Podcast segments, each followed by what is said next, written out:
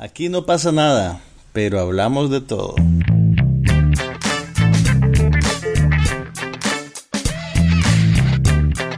Un podcast sobre cine, TV, tecnología y todo lo demás.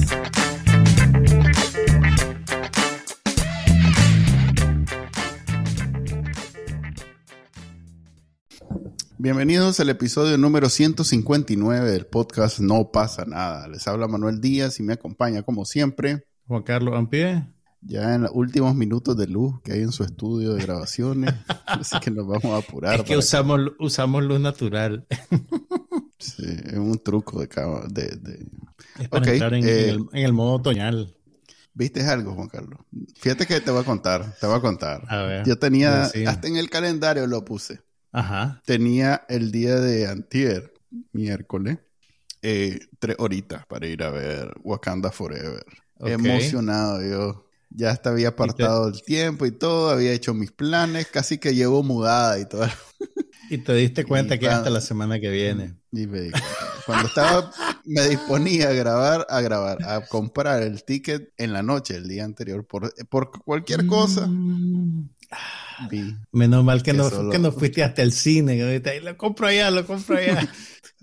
Eso hubiera sido divertido. A mí me extrañó que la semana pasada me dijiste, anda a ver Wakanda Forever, que no sé qué, yo me quedé, pero ¿por qué la semana, la semana que viene? Sí, pero pues ahí te, ahí te dejé, te dejé en tu ser.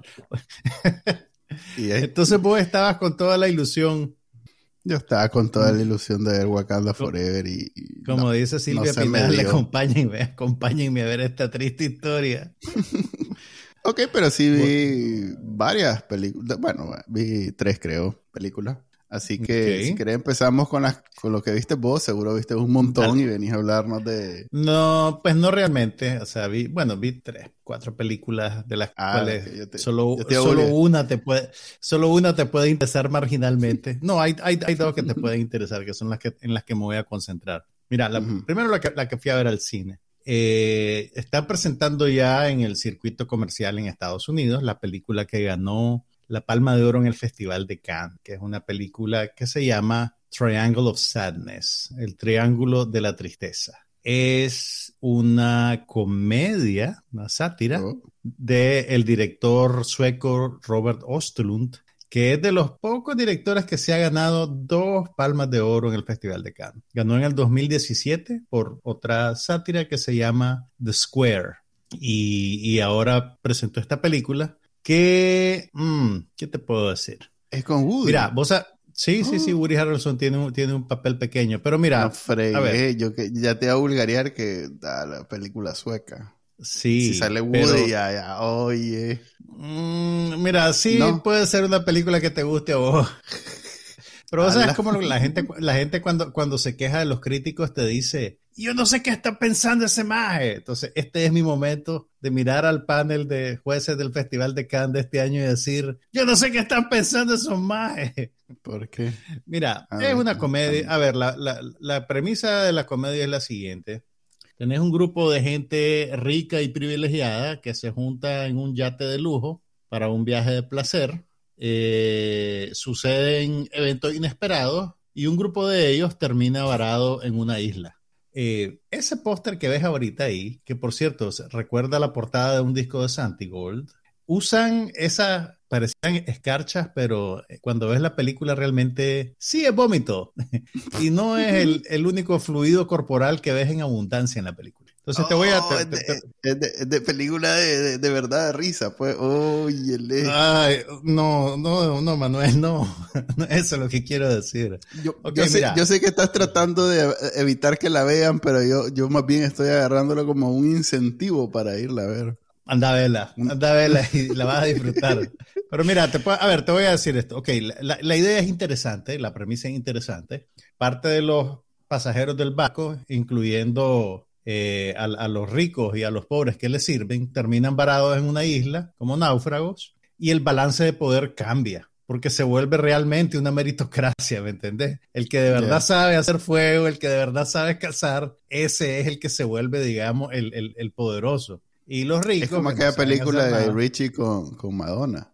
Como Castaway, que en realidad es una película de Lina Wertmüller que Richie rehizo, 30 años después de que hicieron la original, pero, pero dale. ¿querés, Hacer de, ¿querés, hacer de cuenta que no existe la película de Guy Ritchie con Madonna, pues? No, lo, que quiero hacer, lo que quiero hacer Solo porque hay una película antes. Ah, ya. Ah, ah, sí, que, se llama igual, además, se llama Swept Away. Es un reboot. Pero bueno. No es. Ok, dale. Sigamos con esta. Es diferente. Ok, sigamos con esta, ¿verdad? La, la, premisa es esa, pues, y la premisa es bien interesante. Pero yo creo que hay algo y, realmente este maje es un buen director, o sea, la, la, la, puesta en escena es interesante, la cámara es interesante, trabaja bien con los actores, pero yo siento que el, el, el burlarse de los ricos por ricos es en sí mismo algo superficial. No, no es gratuito, está bien, es válido, pero es superficial y la película es agresivamente superficial en ese sentido. Yo creo que la premisa podía ser explotada de otra manera. Y también yo siento que él se está repitiendo mucho. Mira, la película está como contada en tres capítulos diferentes. Y el hilo conductor es una pareja. Eh, la pareja son un modelo masculino que se llama Carl y su novia que se llama Yaya que es como una influencer, es una mujer bien linda, pues podría ser modelo también, pero te la presentan básicamente como influencer. Entonces, en el primer capítulo, ellos están teniendo una discusión porque están en un restaurante, llega la hora de pagar la cuenta, y entonces él espera que dividan la cuenta, ella espera que él pague la cuenta, él no tiene plata, y entonces empiezan a tener una discusión que conecta con diferencias de género, con los roles de género, con quién tiene el poder económico y todas esas cosas incómodas, ¿verdad? Que de alguna manera es algo que este director ya explotó, ya exploró en la primera película que hizo con éxito internacional que se llamaba Fuerza Mayor, que es una película que se estrenó en el 2014. La premisa de Fuerza Mayor es la siguiente. Eh, tenés una familia de gente que anda en un resort de esquí, un resort invernal en Europa, ven como una pareja ideal, ¿verdad? la mujer es linda, el hombre es ah, galán, es como, como la, de la, hubo un remake, hubo la original. también. Sí, estoy hablando del original.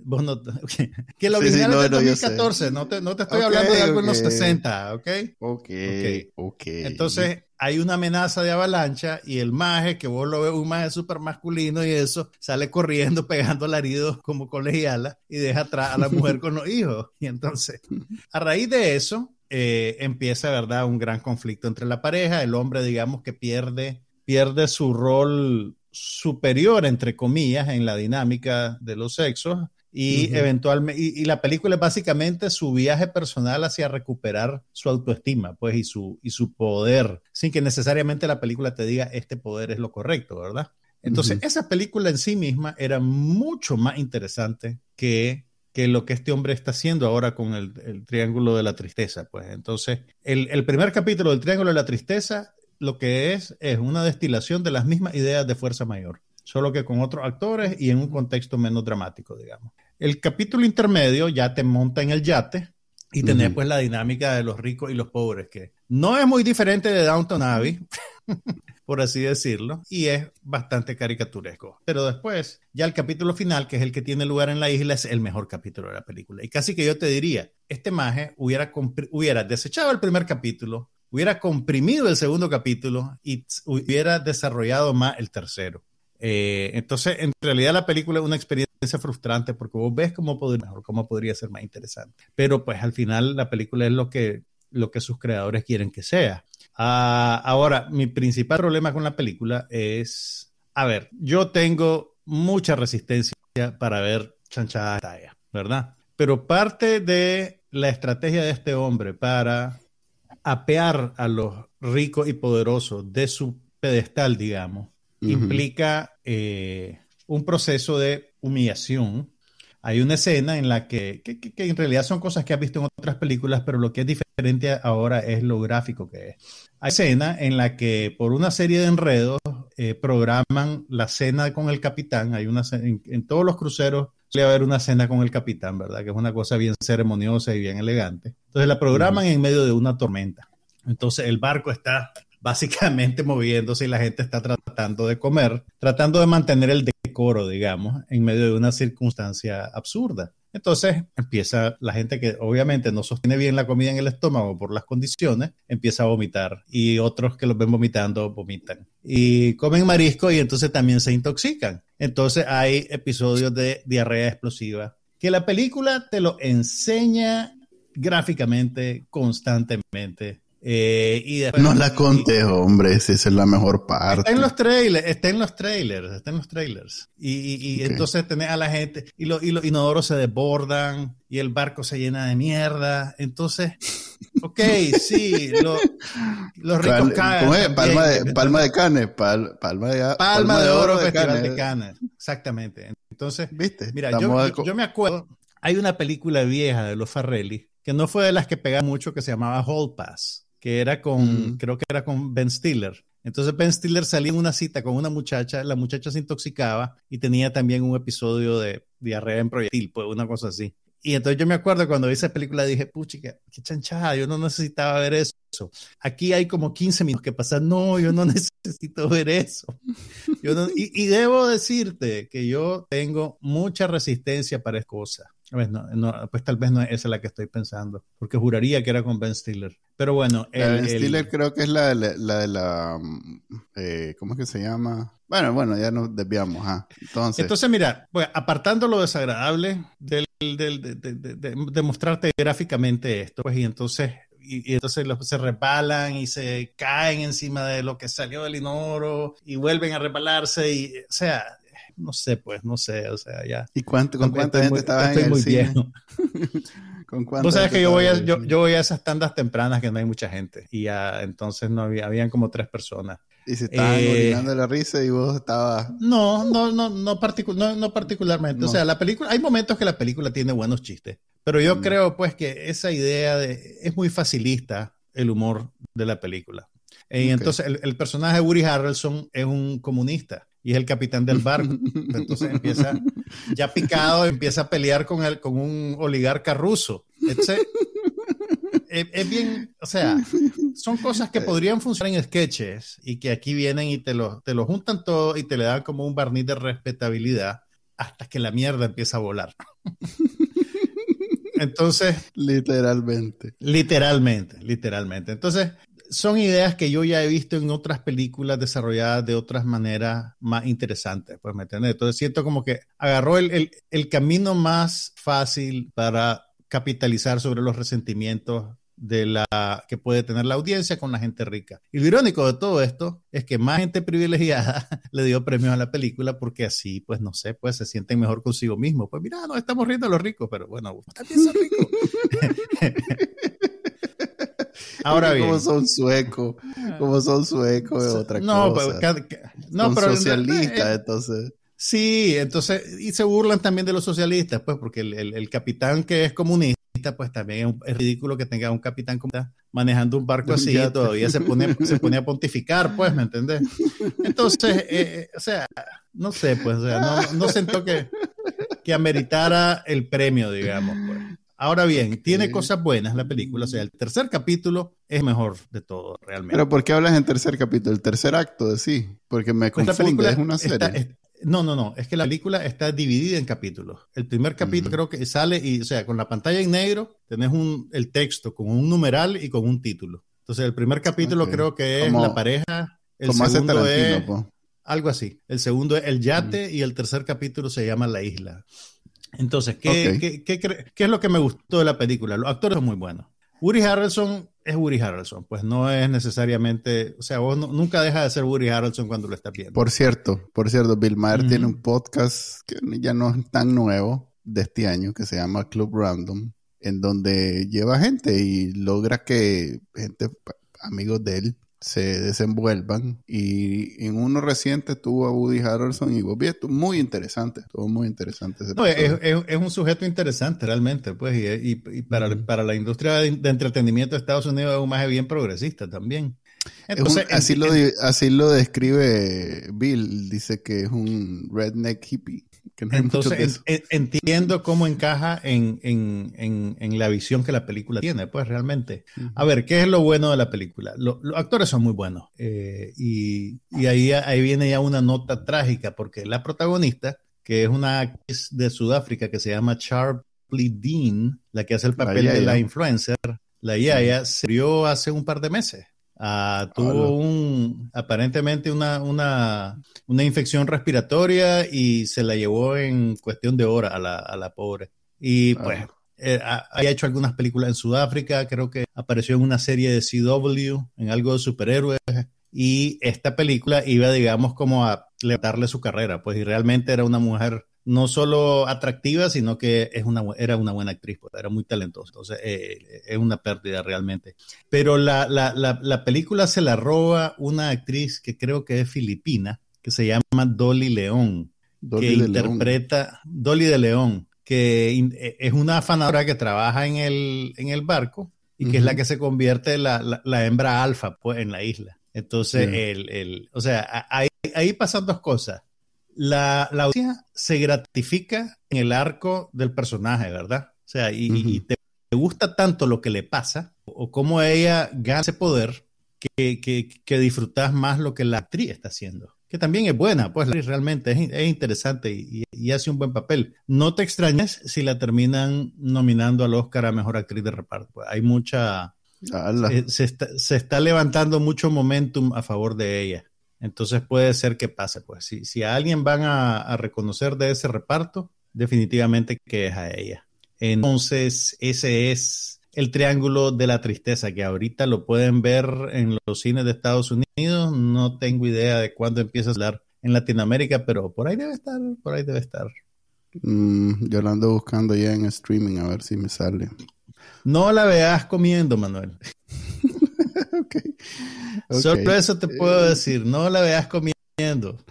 Ok, yo vi, yo, yo como soy un más serio, no como otras personas, este, vi una película muy solemne y educativa que estrenó Netflix. Se llama All Quiet on the Western Front. Todo, todo mm. tranquilo en el fondo, en el la, la, la, nueva versión de la novela de Heinrich María Remarqué. Algo así. Es una novela famosa de los años 30, que le hicieron película, no, a los años 20 creo, y le hicieron película en los 30. los nazis la prohibieron. En fin, es una película. Es han hecho varias. creo, que, creo que han habido varias versiones, ¿sabes?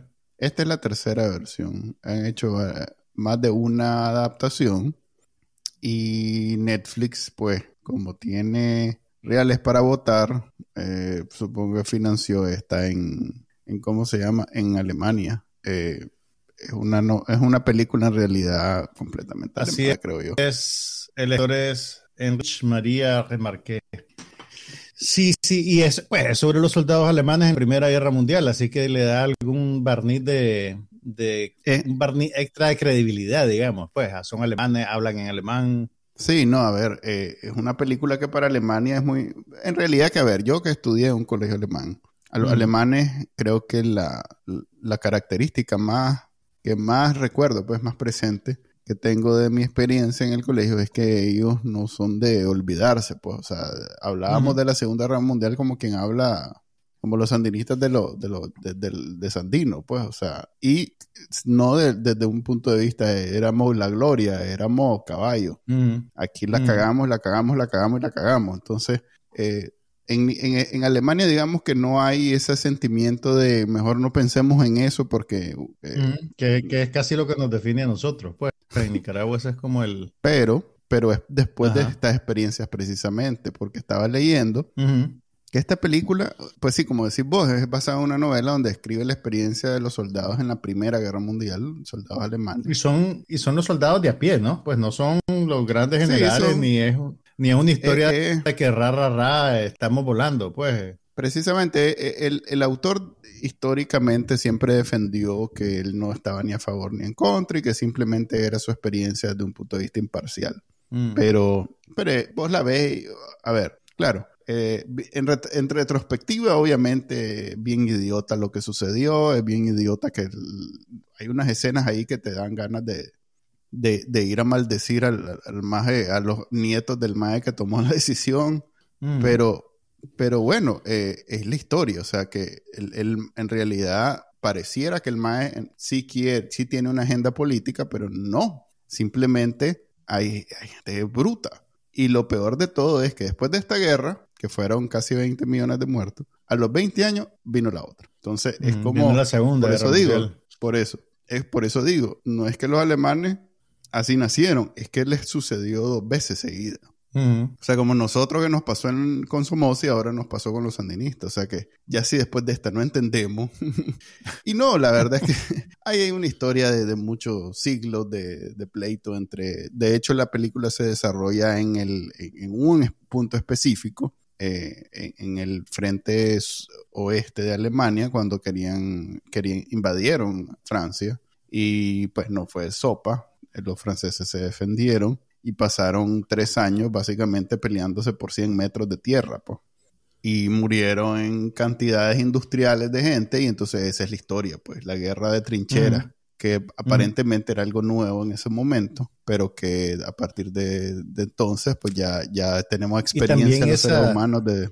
Esa, esa, esa forma de hacer la guerra también tenía un costo humano altísimo. O sea, básicamente si tirabas a la gente de carne de cañón, pues literalmente. Sí, hay escenas donde vos ves que se tiran 100 y van muriendo como mosquitas, pues cuando echas el baigón, así van cayendo. si, te, interesa ver otra, otra faceta de esto, eh, la, película de Kubrick es bien interesante también, Senderos de Gloria, Paths of Glory, que es con Kirk Douglas. Creo que una de las primeras películas que hizo Kubrick. más allá de la genialidad de la realización, tiene un valor eh, histórico y además ahora importante porque ya si Europa vuelve una tercera vez a meterse a este rollo, ya eh, eh, es más, este, por si a alguien se le olvida, o sea, por si alguien tiene 12 años y, no ha visto Private Ryan, Private, Saving Private Ryan, no ha visto todas esas, Dunkirk, de hecho es reciente, puedes ir puedes tener, o sea, siempre hay, hay en el momento una película de esas que te recuerda lo, horrible que es la guerra, sobre todo esa guerra de la Primera y la Segunda Guerra Mundial, para que no se te ocurra, pues, hacerlas de Putin, que dice que, que va a invadir. Eh, hay escenas que son, eh, bueno, extraídas de la novela, que son espantosas y que te golpean y obviamente no es para niños, pero que vale la pena verla. Eh, Dicen que la escena del charquito, no, bueno, no, no la has visto, ¿verdad? No, no, no, no la he visto. hay una escena que al fin, a ver, hay una escena que, que es, tan fuerte. a ver, la, película no se, no se detiene, no es, no, no te vas a fijar en los efectos, más bien vas a sentir que estás viendo la carnicería en, vivo, pues. Creo que en eso, este, estos más son un poquito más, eh, ah, yo diría que está bien, porque si bien los efectos en el cine estadounidense eh, han avanzado un montón, pero como tienen que ser películas para adolescentes, como que mal, mal disimulan los efectos de la violencia también. Correcto. Que, es un poquito lo que se lleva se lleva en el saco la sangre, el, el, efecto que Exactamente, o sea, le dan, dan es, es, lo que, lo que en algún momento te, dije yo de las películas de los Transformers, que había un ataque de los Transformers malos que, que, supuestamente mataban a la mitad de una ciudad, pero no veía, un, muerto no veía, pues. Correcto, entonces, eh, quizás el único lugar donde ve sangre en, en, el cine estadounidense es en las películas de miedo, en donde no tiene mucho sentido porque pues es fantasía. Aquí logras apreciar una película de acción, pero que además no, no sé, no, ¿cómo? No, punches, ¿cómo es que se llama eso? No. No anda con medias tintas. Ajá, no anda con medias tintas y, en realidad presenta lo que presenta, pues, y, eso te va a golpear de entrada. las primeras escenas son como para sentar la, historia en, en, cómo los alemanes muy inocentemente pensaban que todo era tranquilo, fácil, rápido y como en 15 minutos ya los más sabían que, que, estaban completamente equivocados. Pues. Entonces, pero una vez en, en, la, en, la, guerra, es una película bien fuerte. Pues. Eh, mm. Como te decía, tiene escenas donde te reís, pero no es porque sea comedia. Pues, o sea, por ejemplo, hay una escena donde el, el maje le... Es humor negro, negro, pues no es humor, ni siquiera es humor, pero es la situación la que te hace sentir que, que, es tan ridícula que da risa te quería explicar. Hay un momento donde el maje le mete como tres balazos, cuatro cuchillos, le da con una piedra en la cara, le, lo trata de ahogar y ya cuando le, hizo todo eso dice, como que reacciona y se da cuenta que es otro ser humano y entonces lo trata de salvar. Y pasa como 30 segundos buscando algo en, lo que tiene y saca una gasita así. Y el están, los más en, medio de, una, de un mar de muertos, con charcos, sangre, destrucción y todo, y saca una gasita así y se lo pone en el pecho así, como para salvarle la vida. Qué horror. No, no puede evitar reírte de que. Sí, no, no, pues que, iba a sacar, pues. entiendo lo que hacen. Sí, sí, eso, eso, eso en, en, en inglés hay un término para eso, le dicen gallows humor, que es como decir humor de, de cadalso, pues de cuando ya te van, te condenaron a muerte y te van a matar y entonces hay algo que te, que te da risa, pues es, es, humor negro, pues por eso digo humor negro.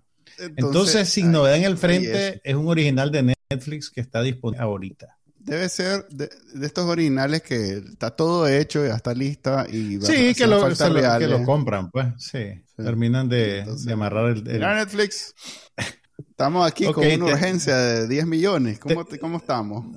Te voy, a, te voy a comentar otra, la otra película que vi esta semana, que no es una gran película, pero puede ser que te interese. Mira, es un documental original de Hulu eh, que se llama God Forbid. Ah, Dios no quiere. Vi comentario, vi comentario. Sí, que, ok, le, voy a recapitular. Espérate, espérate, espérate, solo para. No, no voy a meter nada. Vi comentario y buscando de qué se trataba, no logré encontrar nada. O sea que estoy esperando que vengas a contar. No, no logré encontrar nada en, internet. No logré encontrar nada. Wow. Ok, pues te voy a contar. God forbid es recuenta un escándalo de la vida real que cayó hace unos tres años más o menos en Estados Unidos. aquí en Estados Unidos existe, existe una iglesia evangélica muy poderosa que está liderada por un señor que se llama Jerry Falwell Jr. Él es el hijo eh, de Jerry Falwell, que fue, digamos, un predicador muy poderoso en los años 60 y los años 70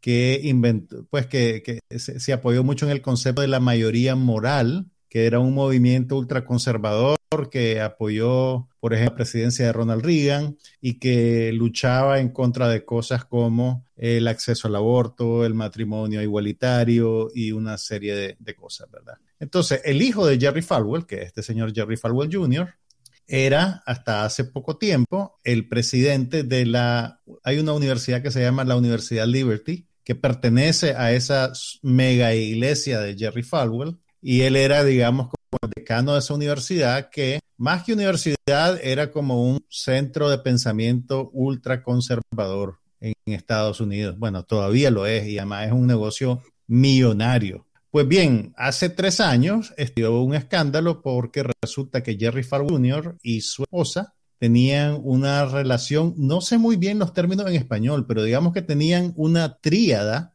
con... Una relación abierta. Una, no, no abierta, porque una relación abierta implica que andas buscando gente y que las dos personas buscan gente en, era establecido, libremente, digamos, pues. Es, sí, era, era establecido, o sea, era una relación tres. Eh, estable, con un muchacho la palabra. Estable y en tres personas, con un muchacho que lo habían reclutado cuando tenía 20 años y que estaba ah, trabajando en el hotel en el hotel Fontainebleau de Miami Beach como asistente de piscina. En inglés le dicen Cabana Boys. Entonces ah, es famoso. Hasta, famoso Cabana Boy que hasta morboso suena, ¿verdad? Porque entonces es un muchacho que es galán, que es musculoso y que anda en chorcitos llevándole toallas a la señora, ¿verdad? Se lo buscó, se lo buscó, se lo buscó. Sí. Ese era su trabajo, pues es, es, como un mesero que en vez de llevarte tragos te lleva la toalla, pues. Pues bien, el muchacho estaba trabajando inocentemente un fin de semana en el Fontainebleau y una señora de edad lo reclutó para tener un encuentro sexual. Esta señora era la esposa de Jerry Falwell Jr. Y el, bueno, como todo esto está en los periódicos, se los voy a decir y no es un spoiler porque en realidad es la No, espérate, porque nadie sabe. El documental. claro, nadie lo, ha visto. Loco, solo tiene una foto de MDB. Créeme que es completamente. Pero, es que te lo, pero es que te lo tengo que decir y créeme, nadie va a dejar de verlo porque se los diga, sino que más bien más, ganas les va a dar de verlo. Claro, pues. Ok. La actividad favorita de los Falwells era, es, porque probablemente todavía lo es. nadie está preso. ¿no? no, nadie está preso porque realmente no es ilegal y eran adultos con consentimiento, ¿verdad? La, la, actividad favorita de ellos es que la señora eh, tiene relaciones con otro hombre y el esposo mira. Ah, con razón. En inglés, en este inglés les dicen eh, cooks.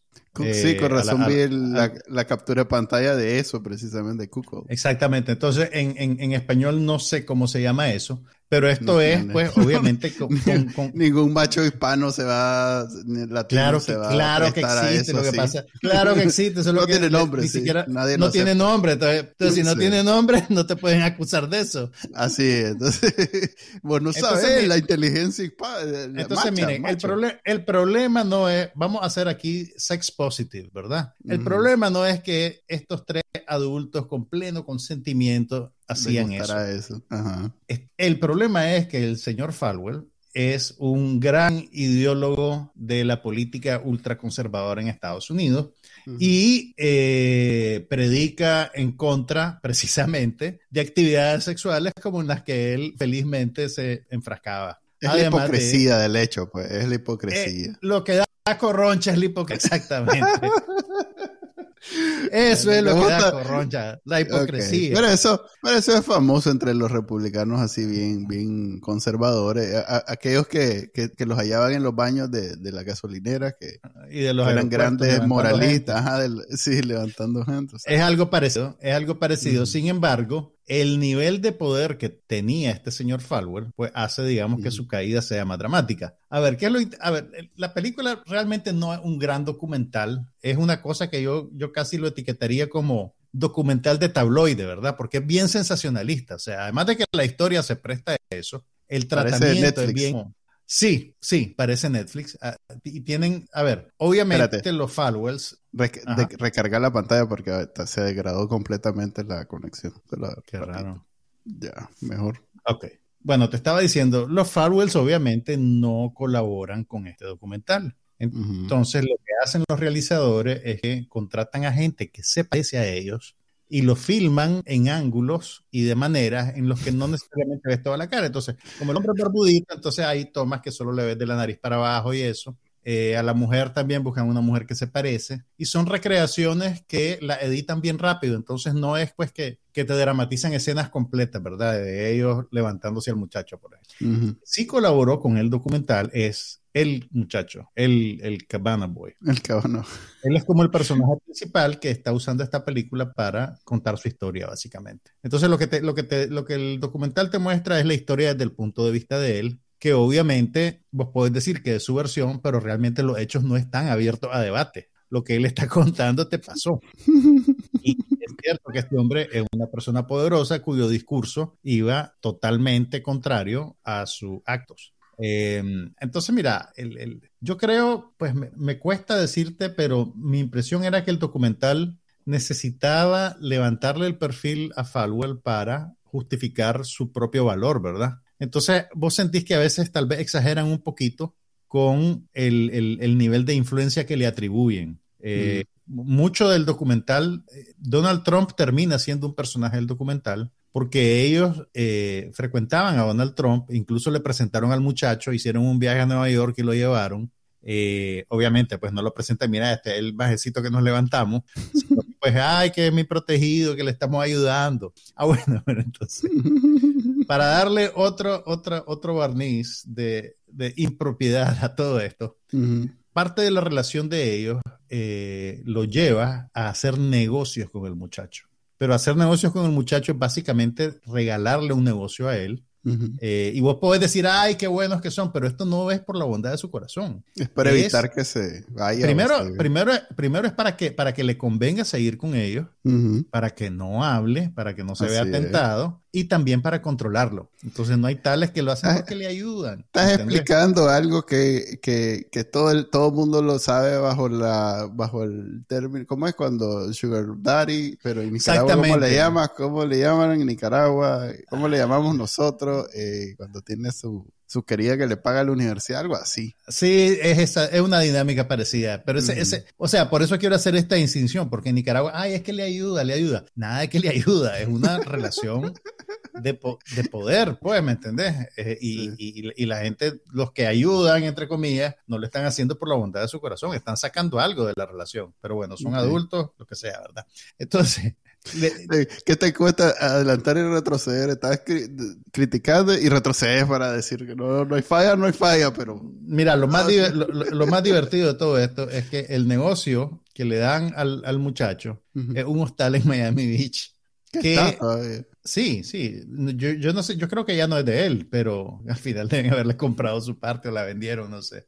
Pero hay algo que yo lo vi, lo vi en las noticias, pero no sale en el documental, así que no sé si al final eso lo, lo, lo descartaron o si realmente no era cierto. Pero cuando esta historia salió en los periódicos, yo recuerdo que parte del escándalo tenía que ver con que el hostal era un hostal que atendía a la comunidad gay. Entonces, parte del morbo de la historia era que Jerry Falwell Jr. de la Liberty University y el líder ultraconservador para la que, comunidad que viven hablando pestes de la comunidad LGBTQ, que luchan en contra del matrimonio igualitario, tenía un negocio para sacarle plata a esa misma comunidad, ¿verdad? Entonces, como la historia estaba, digamos que en desarrollo, parte del, del, del, de, la de la indefinición tenía que ver con la identidad sexual de las personas, pues decían que era él el que tenía el afer con el muchacho, después resultó que era la mujer realmente la que tenía relaciones con él, y él miraba, y después resulta que la, señora tenía también otros episodios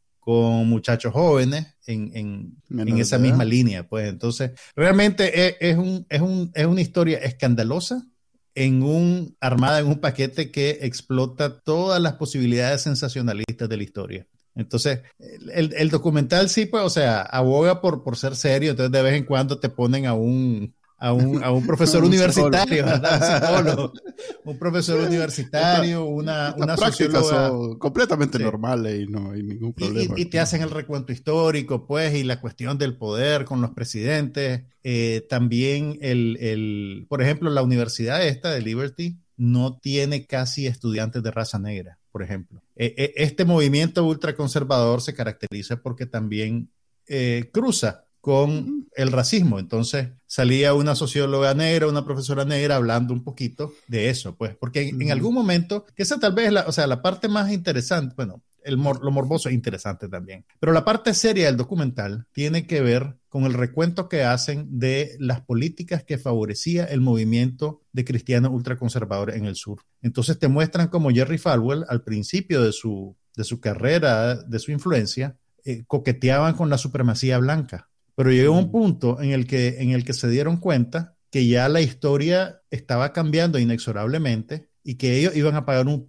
costo político demasiado alto si quedaban en ese cauce. Entonces movió su, foco de atención hacia eh, los derechos reproductivos de la mujer y, la diversidad sexual. Entonces empezaron a hacer una campaña pesadísima en contra del aborto, por ejemplo. Entonces esa se volvió, digamos, la causa insignia del movimiento de cristianos ultraconservadores, en vez de ser la segregación.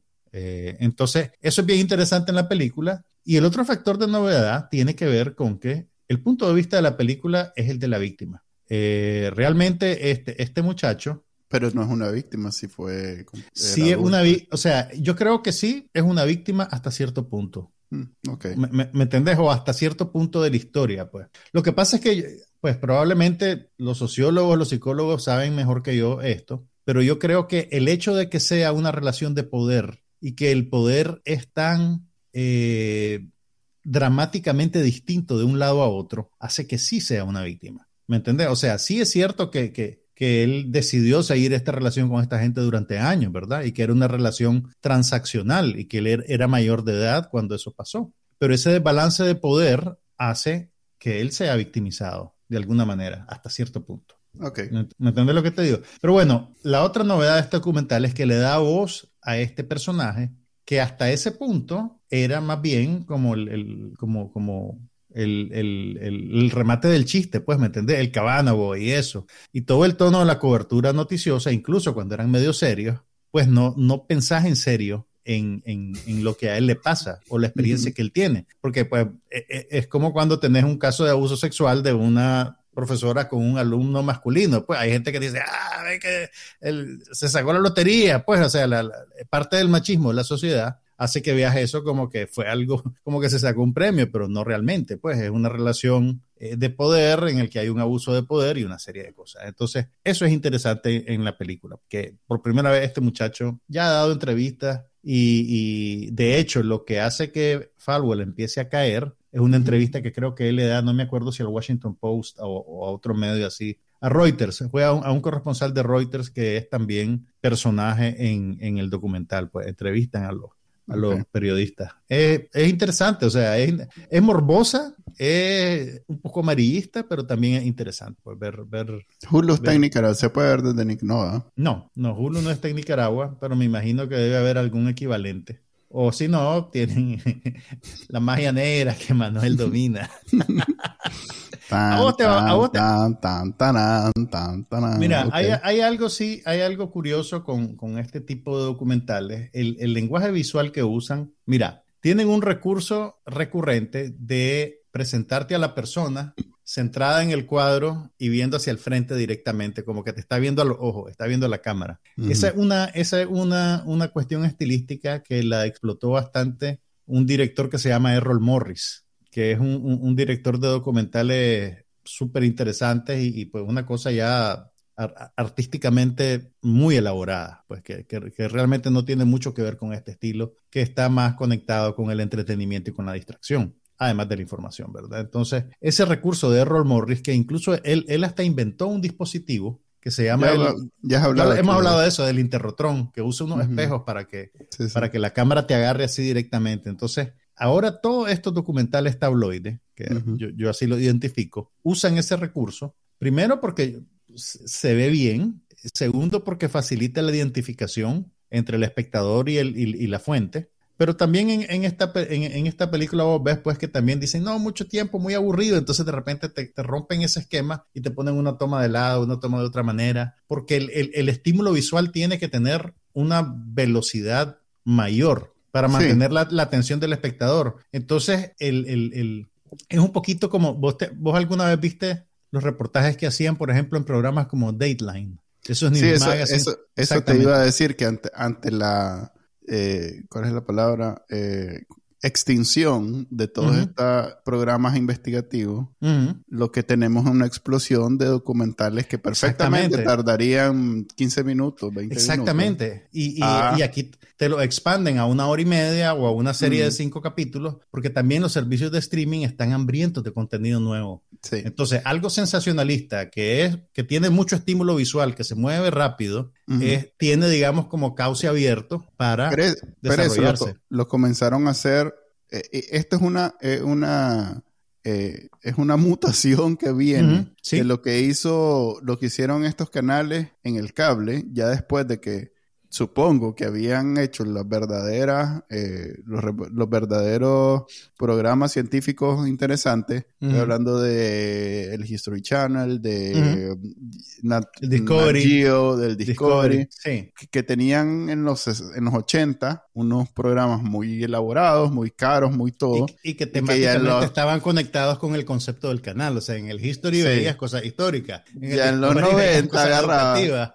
todo, era crimen, todo era crimen agarraron una chanchada y con, y con efectos así de tan, tan, tan. Y entonces ya ve, lo que perfectamente hubiera durado 15 minutos lo extendieron una serie de 10 capítulos. Y lo que te quería decir era que este lenguaje visual que está tan cargado de, de animaciones, de estímulos, de música, funciona mejor en formatos cortos. Yo creo que en un formato largo, de hora y media, tanto estímulo te agota. O sea, por lo menos para mí, después de la primera hora, Em, empecé como a distraerme de lo que estaba viendo. Entonces, que ahí puede ser dos cosas. Puede ser que narrativamente están estirándolo y están metiendo más cosas y ya sentís como que ya te dijeron lo que te iban a decir, pero también tiene que ver un poquito con la intensidad y la velocidad de los estímulos, pues. Eh, y, y, ahí pues ya te puedes meter a medir cuánto dura la toma, cuánto tiempo tardan en hacer cortes, ese tipo de ese tipo de, cosas que tienen un efecto pues. Esos documentales de Netflix y de pues ahora que ya todo el mundo lo hace eh, el HBO Max tiene como 10 sí. que ah, no pues no no no no lo eh, este, eh, me llamó la atención porque vi que alguien habló de eso en un grupo que estoy de de así de gente que le gusta ver cosas en televisión y cine y no encontré nada. Entonces hoy que estás hablando casualmente, pues ya tengo más claro de qué se trata y ya, pues, ya sé que no lo voy a ver. No, pero fíjate que yo, yo te diría que, que dale chance, dale chance porque puede ser que te interese la parte que tiene que ver con la política. Eh, eso realmente es interesante, pues, y uno de alguna ah, manera lo, lo, sabes, pero, pero cuando te lo enseñan así es... es, una hipocresía tan abiertamente conocida que, que, pues lo, que hace la gente es que opta por, por decir que es mentira y entonces estamos en este, en este mundo polarizado, entonces todo el mundo es mentira, mentira, mentira y ya cierra sus ojos y no, existe, no existe. Mira, yo creo que esta gente más interesante, más interesante es que en, ¿cómo es que se llama? Vos sabés que en el Daily Show hay un maje que siempre anda en, lo, en, en, los, en los rallies de, de, Trump entrevistando a, a, los más moridores con Trump eh, y, y, siempre lo saca pues sin, sin ninguna pues, intención, pero sin, sin presionarlos ni nada. Que ellos solitos se, se pongan en evidencia. Ellos solitos se contradicen. Eh, el más Jordan Klepper se llama. Ajá, ajá, sí, sí. sí. El maje hizo para la, ahorita las elecciones de medio, de medio término, que son el martes. Un documentalcito de, de media hora, donde fue a, tres estados. Ese está de, ese sí está bueno. Pues es media hora, es 26 minutos. ¿Lo están distribuyendo aparte del Daily Show o está dentro del Daily Show? Está en YouTube. Está en YouTube. Lo puedes ir a buscar a YouTube y ahí está, ya me lo lancé. 24 minutos dura. Excelente. Ah, pasa eso que te digo, pues lo de la hipocresía, dice. Mira, este, pero dicen las encuestas que tal cosa. No la creo a las encuestas. Pero mira, este man... Pero ¿cuáles? ¿Y cuáles sí le crees? A las encuestas de los republicanos, dice. ¿Y por qué? Es que cuando, cuando las encuestas dicen lo que vos decís, ahí sí les crees. Sí. cuando, coincide con lo que yo pienso, sí les creo, dice. Mira, lo, interesante de este caso de Farwell es que mm. el maje llegó hasta un punto que ya no podían seguir con eso, ¿me entendés? Ya, ya lo dijeron de la universidad, mira, maje, tenés que poner tu renuncia porque ya esto es demasiado. Ok, voy a verlo, voy a verlo. Velo, velo, velo en tu quito. Velo, es que sabes que tengo. Pedazo de media hora tengo como cuatro capítulos de Bill Maher retrasado, como cuatro de, de, de, ¿cómo se llama? De George Oliver. Los de Jon Stewart tengo como tres retrasados en la temporada. No, Tu falta de compromiso con tus proveedores de contenido es dramática. A propósito de proveedores de contenido, hablemos rapidito de, la, de lo último porque ya estamos en un tiempo. Del, del el gran éxodo de Twitter. No, hombre. ¿De qué? Mira lo que vi. Viste tu dolor. 3. No, y ahí vos, vos se vos, Manuel. ¿Yo qué voy a hacer? Ay, Clerks 3 ya. ¿Cómo te fue con Clerks 3? A ver. Está bien. A ver, pongámonos en contexto. Eh, Clerks 1 es el, la primera película de Kevin Smith. Eh, en blanco y negro. Es un, es un hito del cine independiente de los Es un hito del cine independiente. Sí, es un hito la hizo cine con, independiente. La hizo con menos de 50 mil y sacó millones. Entonces se convirtió en... Y, eh, también retrataba un momento cultural particular en Estados Unidos, pues, y, aún, y aún una generación que no estaba siendo, digamos, retratada por el cine ni la televisión ni nada. Ok, entonces Clerks... Hay, que reconocerlo. Clerks 1 es una película muy galardonada y muy bien apreciada en términos de cine independiente. Clerks 2, no tanto así, a pesar de ser también muy buena. De hecho, eh, está basada, a ver, se desarrolla en un espacio completamente diferente y solo tiene algunos personajes que se coinciden. Entonces, Clerks 3 eh, vuelve eh, al, al, escenario original con los actores originales como para repasar la versión original, ahora sí a colores, con temáticas contemporáneas. Contemporánea. Y, y, el más incorpora pues episodios de su vida real porque es su proyecto de sus amigos con él, de su vida y sus amigos, pues. Él hizo la película a partir de un elemento documental. No, no, no. Ah, es que él siempre sale en la película, pues, como él sale siempre en todas Pero no sale como él, pues, no sale como no sale como, Silent, Bob. Okay. Sí. Okay, sale como Silent Bob y eh, incorpora. Es que el original es su experiencia cuando él fue Dependiente de una tienda, de un mini super, de una de un mini super tienda de conveniencia. Y pues su, su eh, ¿cómo se llama? Su alter ego. Perdón. Este es el personaje que hace su alter ego. Pero me refiero a, a, su, a su lo que le pasó recientemente, pues que le dio un infarto al corazón, que por eso ha bajado mucho de peso. Eh, solo la ropa es lo que todavía sigue usando la misma ropa, pero ya no es la misma persona, pues ha bajado como 100 libras, 150 libras. Sí.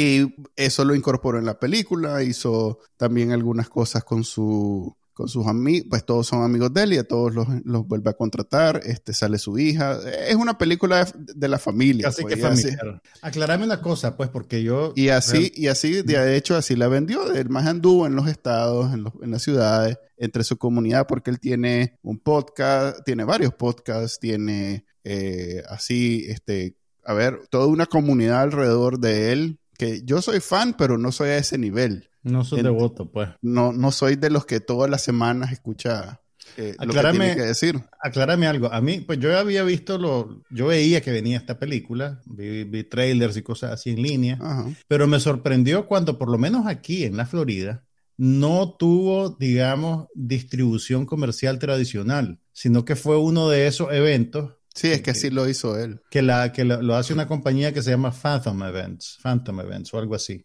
que es el equivalente a que vos vas y alquilás una sala de cine y vos pones tu película. Y él la presenta con, eso Que es bien atípico, pues realmente. O sea, entonces yo lo que, lo que quiero entender es si es un asunto de que él ya no tiene pool en la industria como para conseguir distribución. Porque realmente eh, este tipo de distribución suele ser como para productos de boutique o como para productos marginales que no tienen, que tienen un foco de interés particular, pero que no tienen tracción comercial. Por ejemplo, hay un montón de estas películas de cristianos fundamentalistas que, que funcionan así que, son presentaciones especiales, entre comillas, que lo que pasa es que hay una asociación detrás de ellos que está distribuyéndola directamente y esa distribución implica alquilar X número de salas de cine y poner la película. Pues, y si la gente la va a ver, magnífico, y si no, también. Entonces, lo que a mí me sorprende es que este maje, con su historial, esté en un punto en el que esa sea la manera en que saca su película.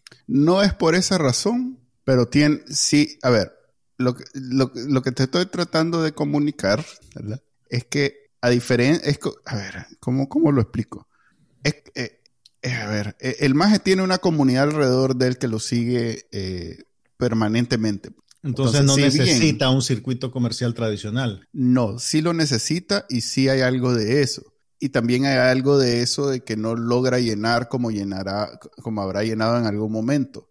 Pero eh, es más la, razón, tal vez es un poquito de todo, pero la razón principal es que él está, tiene acostumbrado a su base de fans a esos eventos en donde él va y hace presentaciones de cosas, porque tenía unos, unos simposios, una especie de simposio en donde iba una, hizo un tour. Hay unos famosos que lo grabaron y que lo puedes ver, en donde habla de su experiencia con Prince, que Prince lo contrató para hacer un, documental. y, y, el Mae cuenta todo lo... Eh, eh, él no es comediante de stand-up, pero son bien parecidos a eso. Entonces, esa comunidad que lo sigue a él toda la semana, esta película es para ellos. No es una película, o no va a tener éxito comercial. Probablemente no. Tenés que, estar tenés que estar matriculado con esa esfera Tienes que ser fan de, tenés que ser fan de Kevin Smith. De hecho, eh, yo, yo aseguraría que es autofinanciada y si acaso alguien puso sí, me imagino que, 100 pesos y ya está. Eh, también estoy seguro que no le pagó a ninguno de los grandes actores que aparecen aquí, solo le pagó a los amigos de él. Eh, pues a Ben Affleck no le paga, pero así como ben sale. sí, siempre sale. y Rosario Dawson. Y sale Rosario Dawson sí hace un papel de los protagonistas porque sale en la 2, es la protagonista de la, parte 2. Y en esta, además de que cierra la, el, arco, pues ya, ya no hay, ya no van a haber más clerks. Eh, este, eh, y lo hace con todo mundo incluido, porque salen todos los actores de la primera. pero además, a ver, él se hizo famoso no tanto por su dirección, sino por, su, por sus diálogos, por sus argumentos, por sus guiones, mejor dicho. De hecho, eh, Chasing Amy para mí sigue siendo una de las comedias románticas más importantes del, cine. Pues. No, por el, no por la actuación ni por la... Y es aquí donde te digo, tenés que ver más películas. No digo que sea mala, no digo que sea mala. la vi, la vi, la vi. Está bien, es buena, pero... es una, a ver, no, sé, tal vez porque soy un poco más viejo, pero le habla a toda una generación. Este logra poner en palabras. No somos tan, no soy tan viejo ¿viste? Comparado con vos. Ok, pero por alguna razón, a vos, este eh, todo el mundo coincide en que. Pero es que no, hay diálogos ahí donde realmente toca. Es hipérbole que me digas que una de las mejores comedias románticas de la historia del cine. Eso es lo que quiero decir. De su época, no digo que. Ah, ok, ahí sí. Pero es que es difícil. ahí sí. Porque el, el género de la comedia romántica suele ser un género muy glamoroso. Y este maje obviamente no es glamoroso. Pero por eso digo, en términos de guiones, el guion de, Chasing Amy es brutal, es uno de los mejores, eh, porque logra, entre todas las, bromas de, pedos y, pitos y cosas, logra introducir este, muchos eh, conceptos adultos desde un punto de vista que no necesariamente, o sea, es un momento donde estamos transicionando de los 90 a los 2000, de los 80 a los 90, o sea, es un momento bien efímero. Sí, sí, sí. No, te entiendo, te entiendo, pues. Y él logra... Que es un poquito lo que pasa con Clerks, pues. Clerks es, es, de, su época, pues. Pero es diferente porque las bromas de él, y eso es un comentario sobre Clerks 3, si bien él siempre ha sido tenido una habilidad para hacer comedia en los guiones, y lo hace en todas sus películas, pues las que son comedia, en este no, por casi cada vez se ve menos y en este se ve menos todavía. O sea, esa habilidad la ha ido perdiendo. Pues. ¿Qué es lo que te quería preguntar? ¿Esta película funciona como película o es un producto de nostalgia? Es un producto de nostalgia. Esta es una película para los fans de Kevin Smith. Y si bien eh, hay escenas donde te reís, pero que pues tampoco es que el mae ya no, se, ya no, ya no da risa pero no es el, el, el, talento que tenía en la no es, no es Mallrats, no, es Mallrats, y, pues. y, no es de este tiempo. Es, es ¿Cómo no? Ahí tiene, tiene, tiene ahí sus chistes que, que, involucra, perdón, bitcoins y NFTs No, no, no, entiendo, pero, lo que te quiero decir es que no retrata, digamos, un momento cultural distintivo y definido, pues, ¿me entendés? Bien, más vos bien tirar referencias, vos puedes tirar referencias más bien de lo que se está pasando queda, ahorita en las noticias. Se queda con su generación y hace comentarios de su generación de lo que está pasando en este momento. Entonces, en ese sentido sí es ah, eh, fiel a sus orígenes, pues, o sea, sigue siendo algo de la voz de, su generación, de Jersey, de, de la clase media baja, hablando de, la vida eh, urbana de Estados Unidos, que no es para nada glamorosa ni tiene nada que ver con esa idea glamorosa que tenemos de Nueva York y que en realidad es como New Jersey. Pues yo cuando fui, exactamente. Pero bueno. Eh, como, cuando fuiste a Compton. sí. Okay, que todo, ay, Nueva York, Nueva York, que lo orines en el, en el lote, en, el subway y... Creo que fuiste al... Caminar, caminar y caminar y caminar. No, fuiste a los lugares correctos, pero bueno. ok, seguro no es downtown donde tenía que ir. La película está bien, pero no es, o sea, no, sí tiene los chistes que ya sabes que va a tener no es tan buena como solía ser, no es tan bueno como solía ser, pero es mejor que la de, la de Jay, Jay and Silent Bob reciente que hicieron reboot, que es desastrosa. Esa sí es malísima. Pero este no es un puerto de entrada para... Para, para nada. Si vos ves esto, vas a quedar en el aire. Vas a ver, porque esta película, ¿qué tiene importancia toda esta gente? O sea, es más como para, oh my God, Ahí está fulano, ahí está fulano. Sí, todos los chistes, es más, todos los chistes son referencia a la original. A chistes de la original. Entonces no vas a quedar en el aire, la mayoría no te van a dar risa.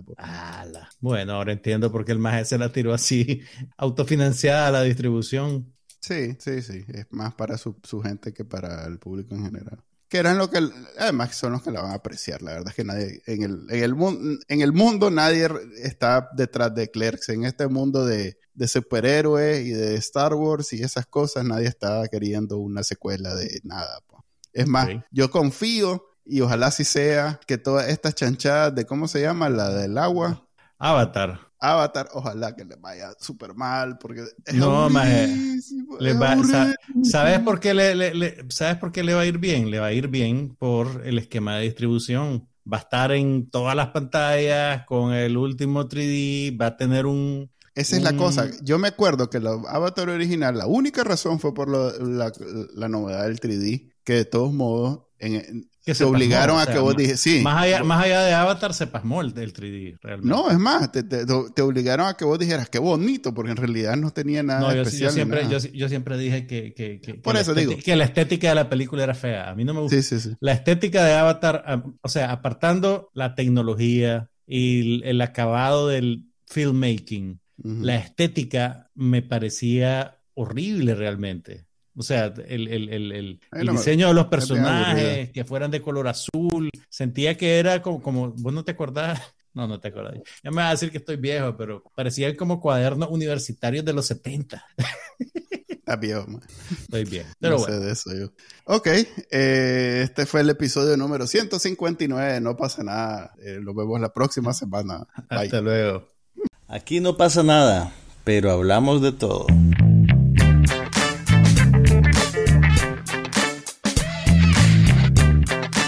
Podcast sobre cine, TV, tecnología y todo lo demás.